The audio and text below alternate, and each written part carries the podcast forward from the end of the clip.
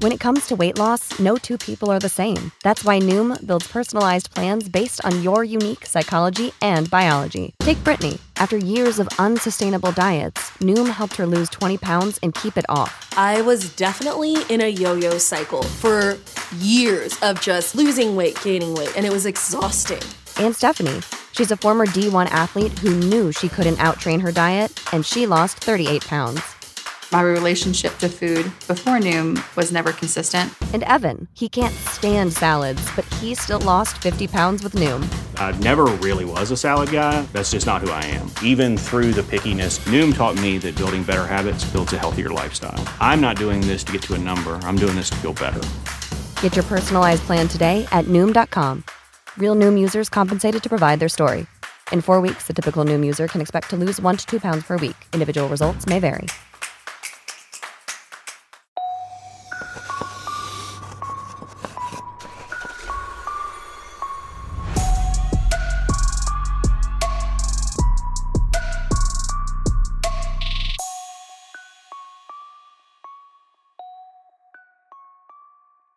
Hey, bingers, welcome back. On this week's binged series, we're tackling two serial killer cases where the serial killer has never been identified, much less caught. It's the most terrifying kind of case the unsolved serial murder case. A faceless, nameless killer like something out of a horror movie, a shadow, a phantom, a stranger killing strangers often blending into the community and disguising himself as an ordinary guy. Maybe he's your next door neighbor, your coworker, or a member of your own family. These killers are able to hide their true nature so well that sometimes they're never found out.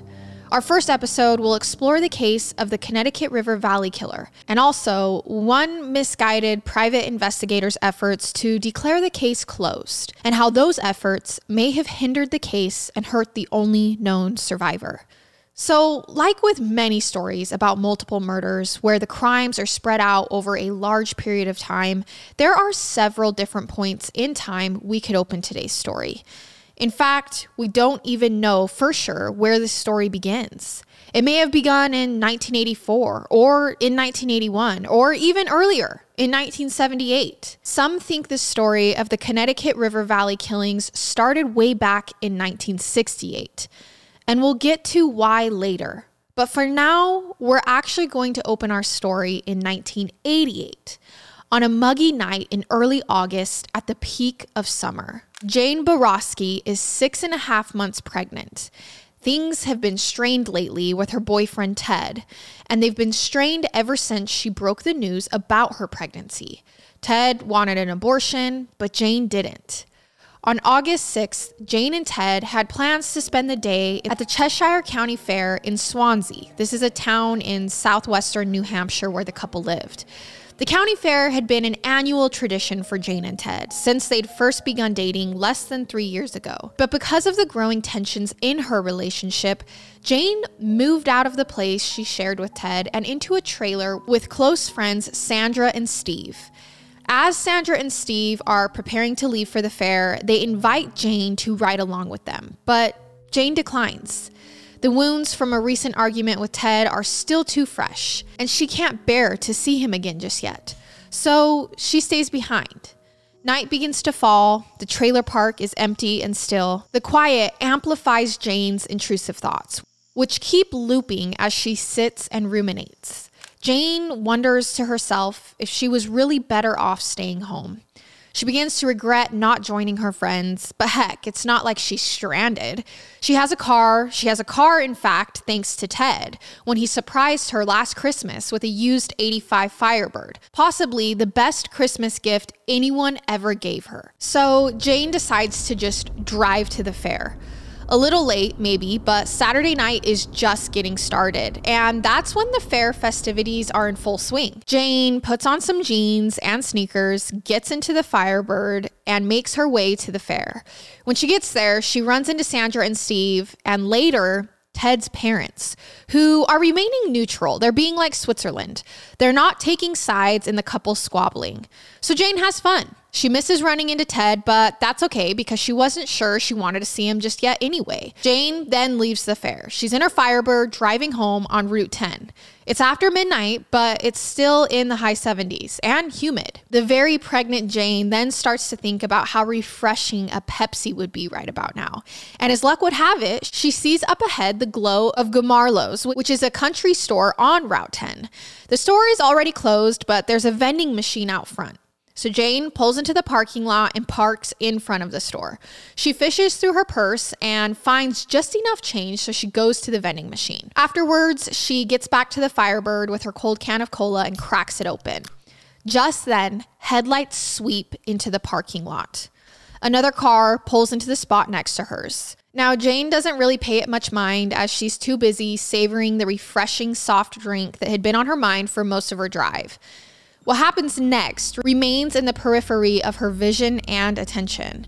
The man gets out of the car, walks around the back of Jane's, and the next thing she knows, he's standing next to her open window. The man, who appears to be in his 30s, is clean cut and slight in build. He speaks to Jane, asking her, Is the phone working tonight? The interaction catches Jane off guard, and before she can think of what to say in response, the man suddenly grabs her by the arm and pulls her door open. And he says, Come with me. Now, Jane fights. She asks this man who he is and what he wants. She tells him she's seven months pregnant. She begs him to leave her alone. But the man doesn't seem to even hear her as he tightens his grip on Jane's wrist and pulls at her harder. During the struggle, both Jane and the man are momentarily stunned when Jane's foot goes through the windshield of the Firebird. All right, the man says, if you're gonna be like that. He then produces a knife and warns her that if she doesn't get out of the car, he'll cut her. But Jane continues to resist, so the man puts his knife to Jane's throat. She asks, What do you want from me? You beat up my girlfriend, he tells her. Jane has no idea what he's talking about. She denies it, says he's got the wrong person. He then appears confused. Isn't this a Massachusetts car? He asks. No, Jane tells him, it's a New Hampshire car. The man releases his grip and walks around to the back of the car to check. Jane breathes a sigh of relief. It's just a case of mistaken identity, she thinks to herself, with her adrenaline levels beginning to drop. But then she looks at the hole in her windshield and starts to feel angry. She could barely make ends meet as it is, and now she's gonna have to fork over hundreds of dollars to get her windshield replaced. Jane decides she isn't having it. What about my windshield? She calls out to the man. And then, to her shock, the man again rushes at her, pressing his knife against her neck. You're still coming with me, he says as he yanks her out of the car. Jane fights some more and tries to run, and before she knows it, she is being stabbed. The stranger pounds his knife into her again and again, all over her body, as she falls to the ground and struggles to turn herself over onto her stomach to protect her unborn child. Nearly 30 stab wounds later, the attack ends. Jane lies bleeding in the middle of a deserted parking lot as the man enters his Jeep Wagoneer and casually drives away, looking down clinically at his victim as he leaves her to bleed out and die. Only Jane does not die. Miraculously, despite a cut jugular vein, a collapsed lung, and numerous severed tendons, she manages to make her way back to her car, back onto Route 10, and toward a friend's house. But as she's speeding towards her friend's house, she sees another vehicle up ahead. And as she gets closer, she sees that it's the Jeep Wagoneer. She's driving behind the man that attacked her. Up to the left, her friend's house comes into view, and she pulls a sharp turn onto the lawn. She runs up and bangs on the front door, and her friend opens it to find her friend, Jane, shaken and covered in blood in desperate need of medical attention. It was at this point that that Jeep Wagoneer does a U turn and slowly passes by the front of the friend's house. The driver watches as Jane's friend attends to her, and he can see that Jane sees him. He then drives on, disappearing into the dark of night, never to be seen again. As Jane began her recovery at the Cheshire Medical Center, she underwent hypnosis to see if her memory of her attacker and his car could be sharpened. She remembered, or thought she remembered, part of a license plate number. But when authorities reviewed registered Jeep Wagoneers in the area, they could not find anything that matched the numbers Jane recalled during hypnosis. And then a composite sketch of her attacker was created based on Jane's recollection. She described the man who stabbed her as a white male between 32 and 40 years of age, about 150 to 160 pounds, approximately 5 foot 8 and clean shaven with blonde hair. Investigators in Sullivan County, one county up, didn't believe the attack on Jane was targeted, and they also didn't believe it was an isolated incident.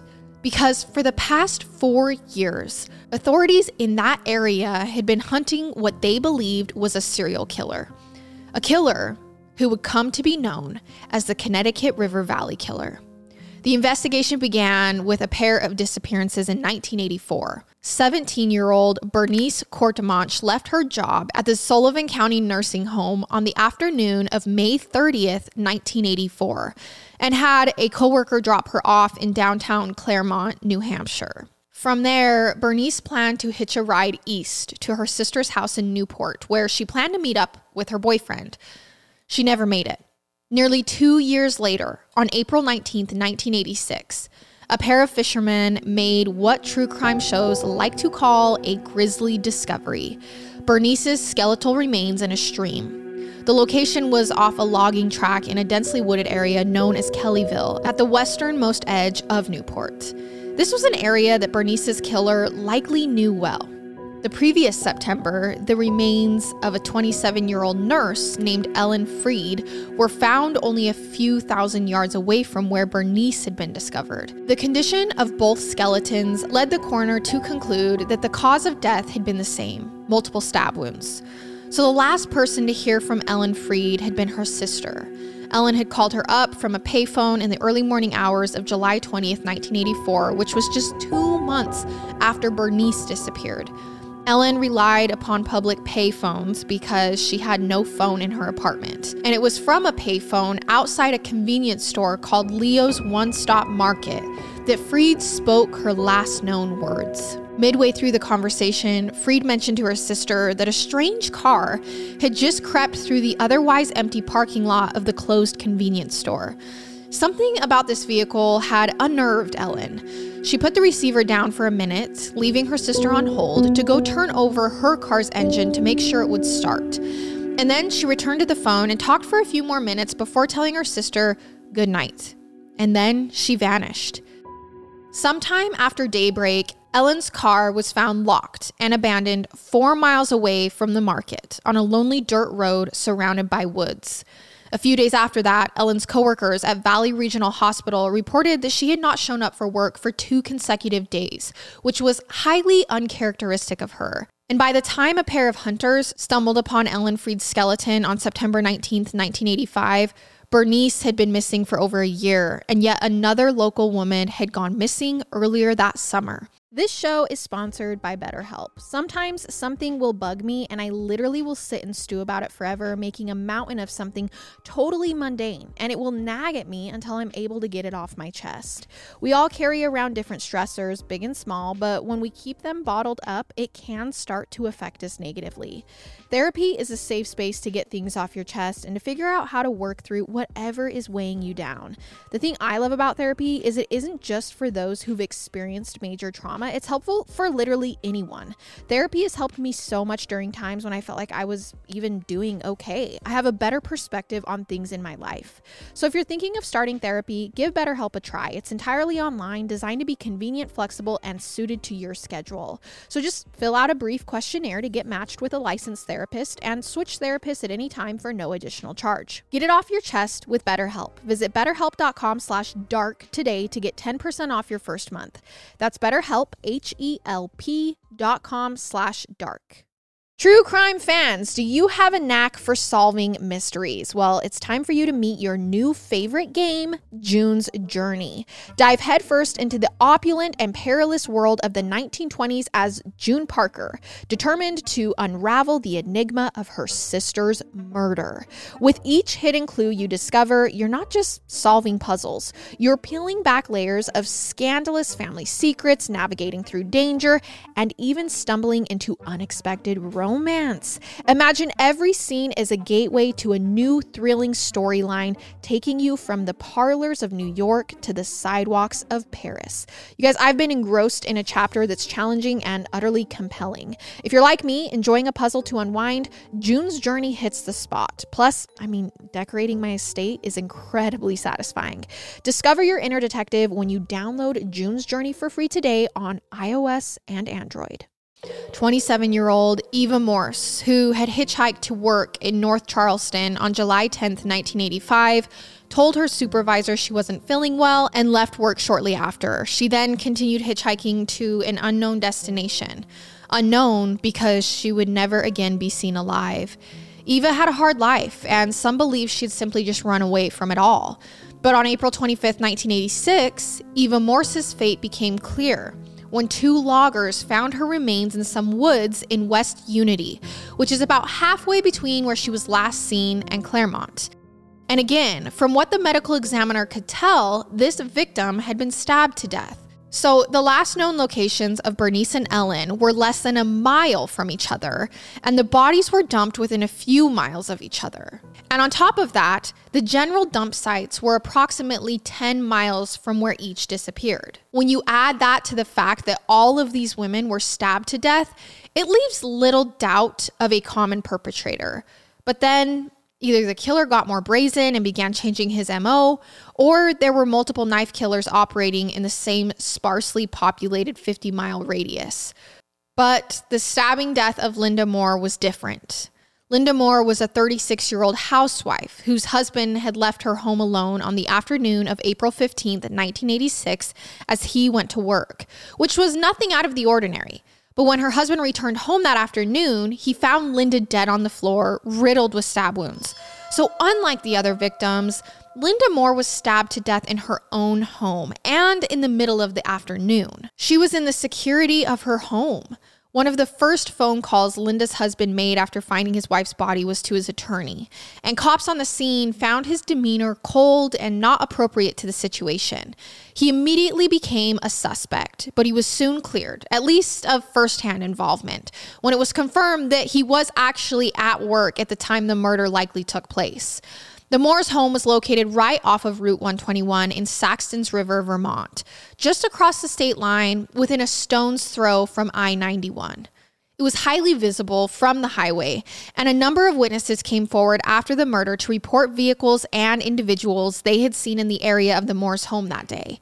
Now, among the unidentified subjects witnesses had seen was a clean shaven, stocky young man with dark hair, thick framed glasses, and a blue knapsack. He was seen walking near the Moore home shortly before the approximate time of Linda's death.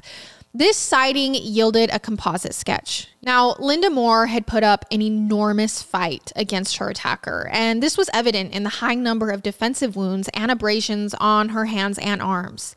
And the motive behind this brutal killing was unclear. In the Ellen Fried case, at the very least, there was some evidence that sexual assault had taken place.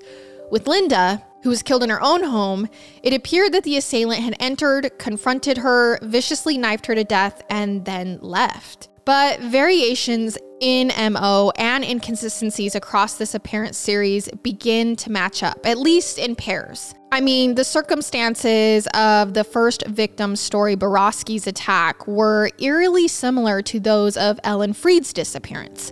A young woman alone in the empty parking lot of a closed convenience store in the late evening, early morning hours. Ellen had been talking on a payphone while Jane Boroski's attacker asked about the payphone, as though he assumed she had been using it. Also, as with the other Valley killings, Jane Boroski suffered multiple stab wounds. And a year before Jane's attack, a 38 year old nurse named Barbara Agnew hadn't been as fortunate. Driving through a blizzard late one January night back to her Norwich, Vermont home from a ski trip, something or someone compelled Barbara to pull into the rest stop at White River Junction. This was weird because this rest stop was less than 10 minutes from Agnew's home. But because the weather conditions were rough, all investigators could do was speculate. Once they came upon Agnew's BMW at this location with its door ajar and blood on the dashboard and steering wheel, they knew something bad had happened. Agnew was nowhere to be seen, however, and would remain that way until March 28, 1987, when four friends out for an afternoon stroll found Agnew's body face down near an apple tree, almost perfectly preserved by the winter chill. So the condition of the body left no doubt as to the cause of death. Barbara Agnew had been stabbed repeatedly. Now, the Connecticut River Valley region, like I may have mentioned earlier, is not a heavily populated corner of the country, nor is it one that's intimately acquainted with violent crime. Five knife murders and a sixth knife attack over four years in the same general area seem to make it highly unlikely that multiple offenders were responsible. All of the attacks shared similarities somehow. And as the task force examined these crimes, another unsolved murder further back in time seemed to raise the hair of a criminal profiler named John Philpin. On October 24th, 1978, a 27 year old telephone company worker and avid birdwatcher named Catherine Millican parked her car at the Chandler Brook Wetland Preserve in New London, New Hampshire, to photograph the area wildlife. At some point after 5 p.m., an unknown individual confronted her and stabbed her at least 29 times, wounding her in the neck, chest, back, abdomen, and thighs. Several days later, bloodhounds led police to her body. Philpin noticed that the autopsy photos revealed a V shaped pattern of wounds, nearly identical to that found on the body of Barbara Agnew and on the lower body of Linda Moore. These cases had to be connected, he thought. Also of interest to investigators was the 1981 death of Mary Elizabeth Critchley, a 37 year old woman who disappeared while hitchhiking in July of that year and was found two weeks later in some woods in the town of Unity. Her cause of death could not be determined. And though stabbing had been ruled out in the Critchley case, the location of where her body was found was a mere 500 yards from where Eva Morse's remains would be located five years later. And remarkably, the same two loggers who discovered Morse's body had also, together with a third man, discovered Critchley's body back in August of 1981. And then in 1968, a 14 year old girl named Joanne Dunham was raped and strangled in Charlestown, which is where Eva Morse disappeared from in the 80s. And of course, Joanne was strangled and not stabbed, so it's only the geographical proximity that sometimes makes her case pop up in coverage or discussions of this series. And police were doing just this, looking at unsolved cases and seeing which ones also might be linked. But with a case like this, it's hard to say which attacks are linked and which aren't.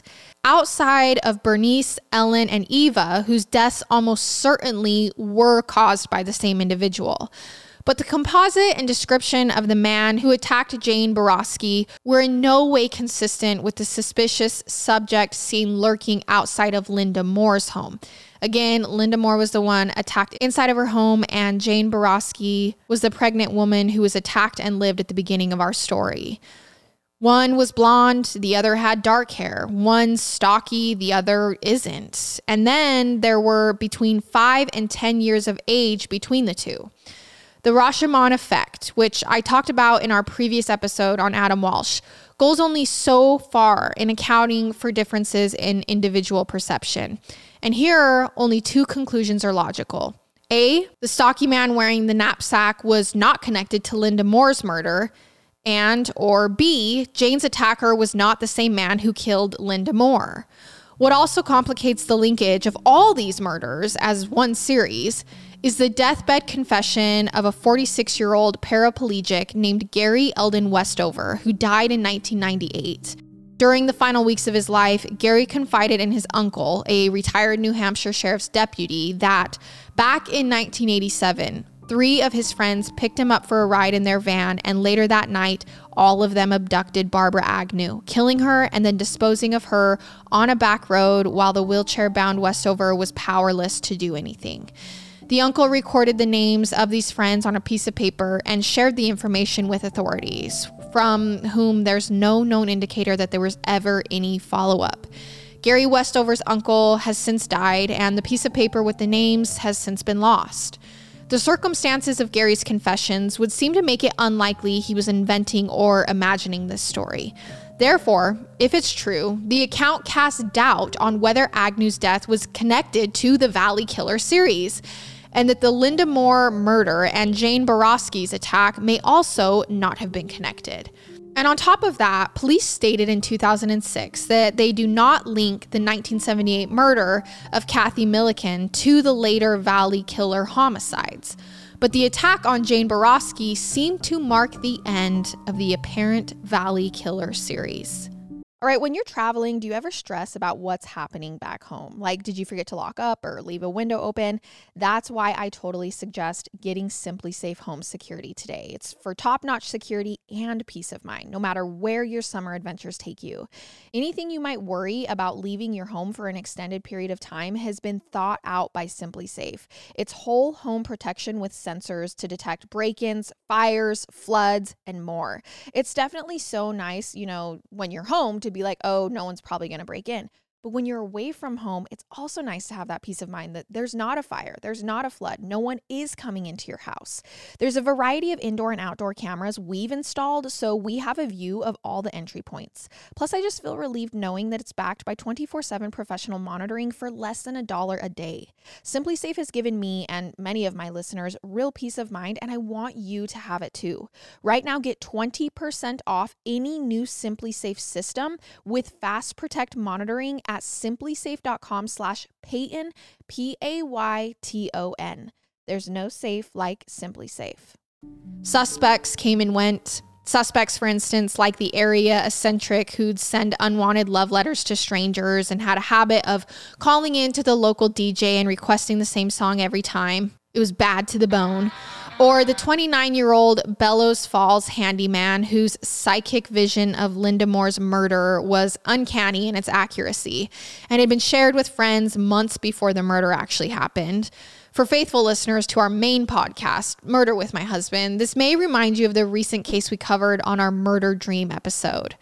But no suspect in the Connecticut River Valley killings ever panned out, and these cases receded into the wintry northeastern void until 2006 when a Florida private detective became convinced that she'd identified the man responsible, thus bringing the case, as well as herself, into the public eye.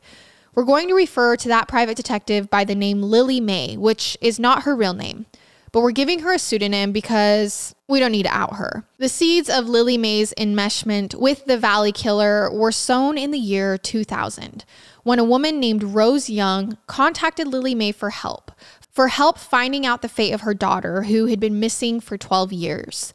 The woman's missing daughter was Michelle Marie Ashley, and in the mid 1980s, Michelle had married a Vietnam vet named Michael Nicolaou. Now, very soon into the marriage, Michael Nicolaou became abusive and controlling, and before long, Michelle became Michael's prisoner. After a few agonizing years, she managed to escape the marriage with their two children in August of 1988. But Nicolaou was able to convince Michelle to return to him. And that was the last anyone heard from her. Michelle's family began growing concerned after being repeatedly unable to reach her. And when they let themselves into the couple's home in Massachusetts, there was no sign of life. Michelle, Michael, and the two children were gone and more than a decade went by without a word from any of them. When Lily May, the private investigator, began searching for the missing family, her investigation tracked Michael Nicolaou's movements throughout Massachusetts, Illinois, Charlottesville, Virginia, and finally, Florida. Ultimately, Lily May was able to locate him in 2001, living in a city in Florida called Lutz. She picked up the phone and gave Nicolaou a call. Initially, a very wary sounding Michael denied having even known Michelle. But when confronted with what Lily May knew, he admitted at least having had a relationship with her. And he went on to explain that Michelle had abandoned him and the children and eloped with a Colombian drug dealer.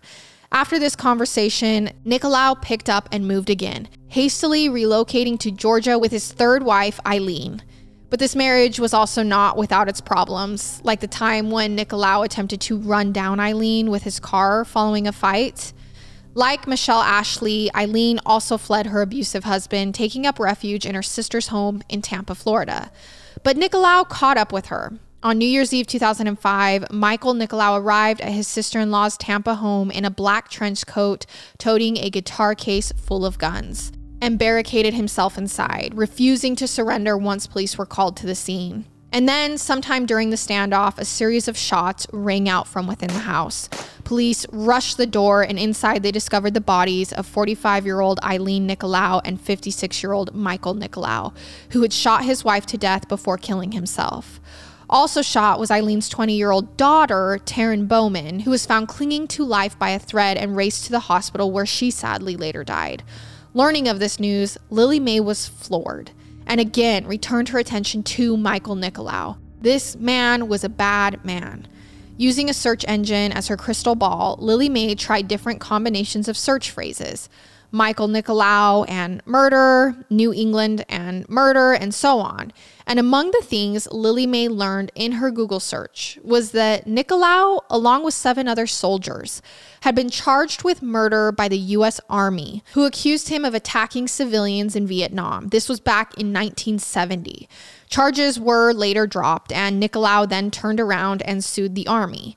What Lily Mae also discovered was the series of unsolved New England murders known as the Connecticut River Valley Killings. When she came across this series, Lily Mae buzzed with a sense of accomplishment and began piecing together the undefined chunks in her mind. She became dead set on establishing a link between Michael Nicolaou and the Valley Killer series. She tracked down and reached out to Nicolaou's Vietnam buddies, and one of them claimed that Nicolaou liked to leave camp in the middle of the night and go hunting humans, as he put it. He was, quote, in love with his knife, his Nam comrades claimed. And for Lily Mae, she wouldn't let a pesky thing like facts stand in the way of framing Nicolaou as the Connecticut River Valley killer. Facts like Nicolaou having lived in Charlottesville, Virginia in the mid 1980s, when most of the Valley Killer victims were murdered in New England. It was in Charlottesville in 1984 that Nicolaou's porno shop, the Pleasure Chest, had been raided by local authorities who subsequently slapped Nicolaou with felony obscenity charges. That same year, Nicolaou and a business partner opened a gift shop in the same area in Virginia, while Bernice and Ellen went missing over 500 miles away up in New Hampshire. Also, Nicolaou never even lived in Claremont, New Hampshire. He moved from Virginia to Massachusetts, which is some 90 miles south of the Valley Killings epicenter. And that wasn't until the mid to late 1980s.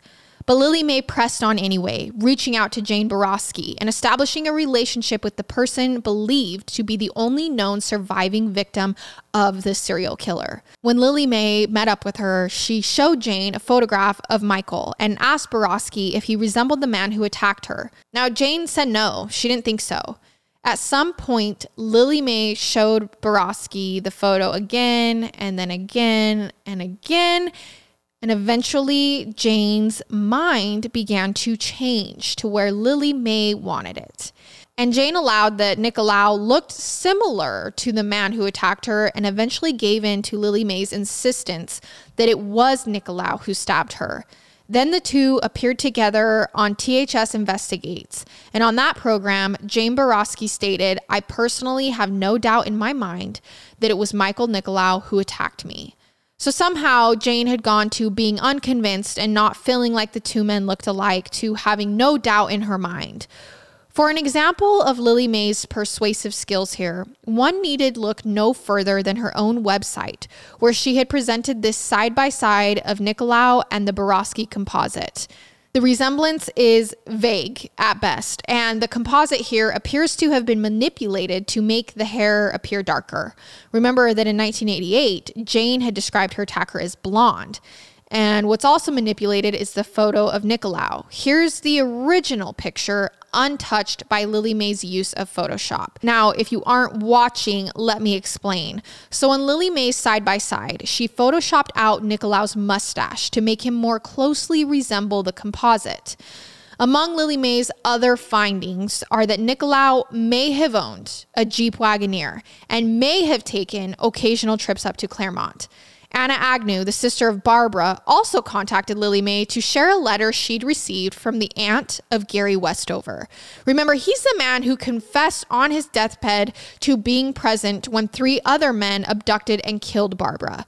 Lily May contacted Westover's aunt to ask her about the three friends Westover had claimed killed Agnew. Lily May asked if one of the names was Michael Nicolaou. Westover's aunt couldn't say for sure. After some back and forth, she could only concede that the name seemed, quote, familiar.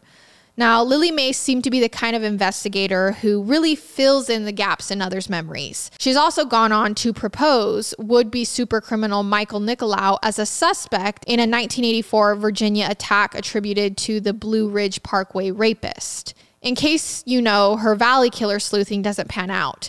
And you'll see in this side by side how Nicolaou's mustache was photoshopped to make it the same length as the guy in the composite sketch. Again, changing the picture to make it seem the same. And she also suspected him in the unsolved Colonial Parkway serial killings and in a series known as the Route 29 Stalker Crimes. Now, meanwhile, poor Jane Boroski appeared on Dr. Phil, and then another investigative TV series called Dark Minds, where she was again subjected to a series of photographs of possible suspects. Like Lily May, Dark Minds wasn't really interested in facts or injustice, but just in the drama. And like Lily May, the show didn't seem interested in the integrity of a proper photo lineup. Now, the proper way to do a photo lineup is to mix up the suspect's picture with pictures of multiple other individuals of the same general age, race, and gender, and present those to the witness or victim in a way that avoids bias. Like, for example, all the pictures should be similar in the way they're framed and the way the backgrounds look. If you have five pictures of subjects in their living rooms, for instance, and one picture that's a mugshot, it creates a bias in the witness toward that picture. But on both Dark Minds and with Lily May, Jane Boroski was only shown photos of the suspect, knowing full well that the individual whose face she was inspecting was the suspect.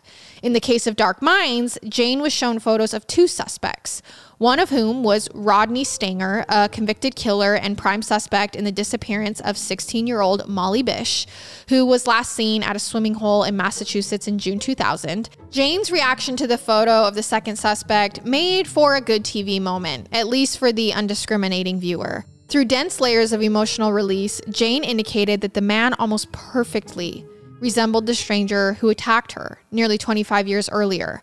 In fact, there appeared to be as little doubts in her mind as there had been when she said the same thing about Michael Nicolaou. Now, as a viewer, though, I couldn't help but feel for Jane and all the trauma she's been through, and the pain of raising a child with handicaps related to the knife attack that she had suffered while pregnant.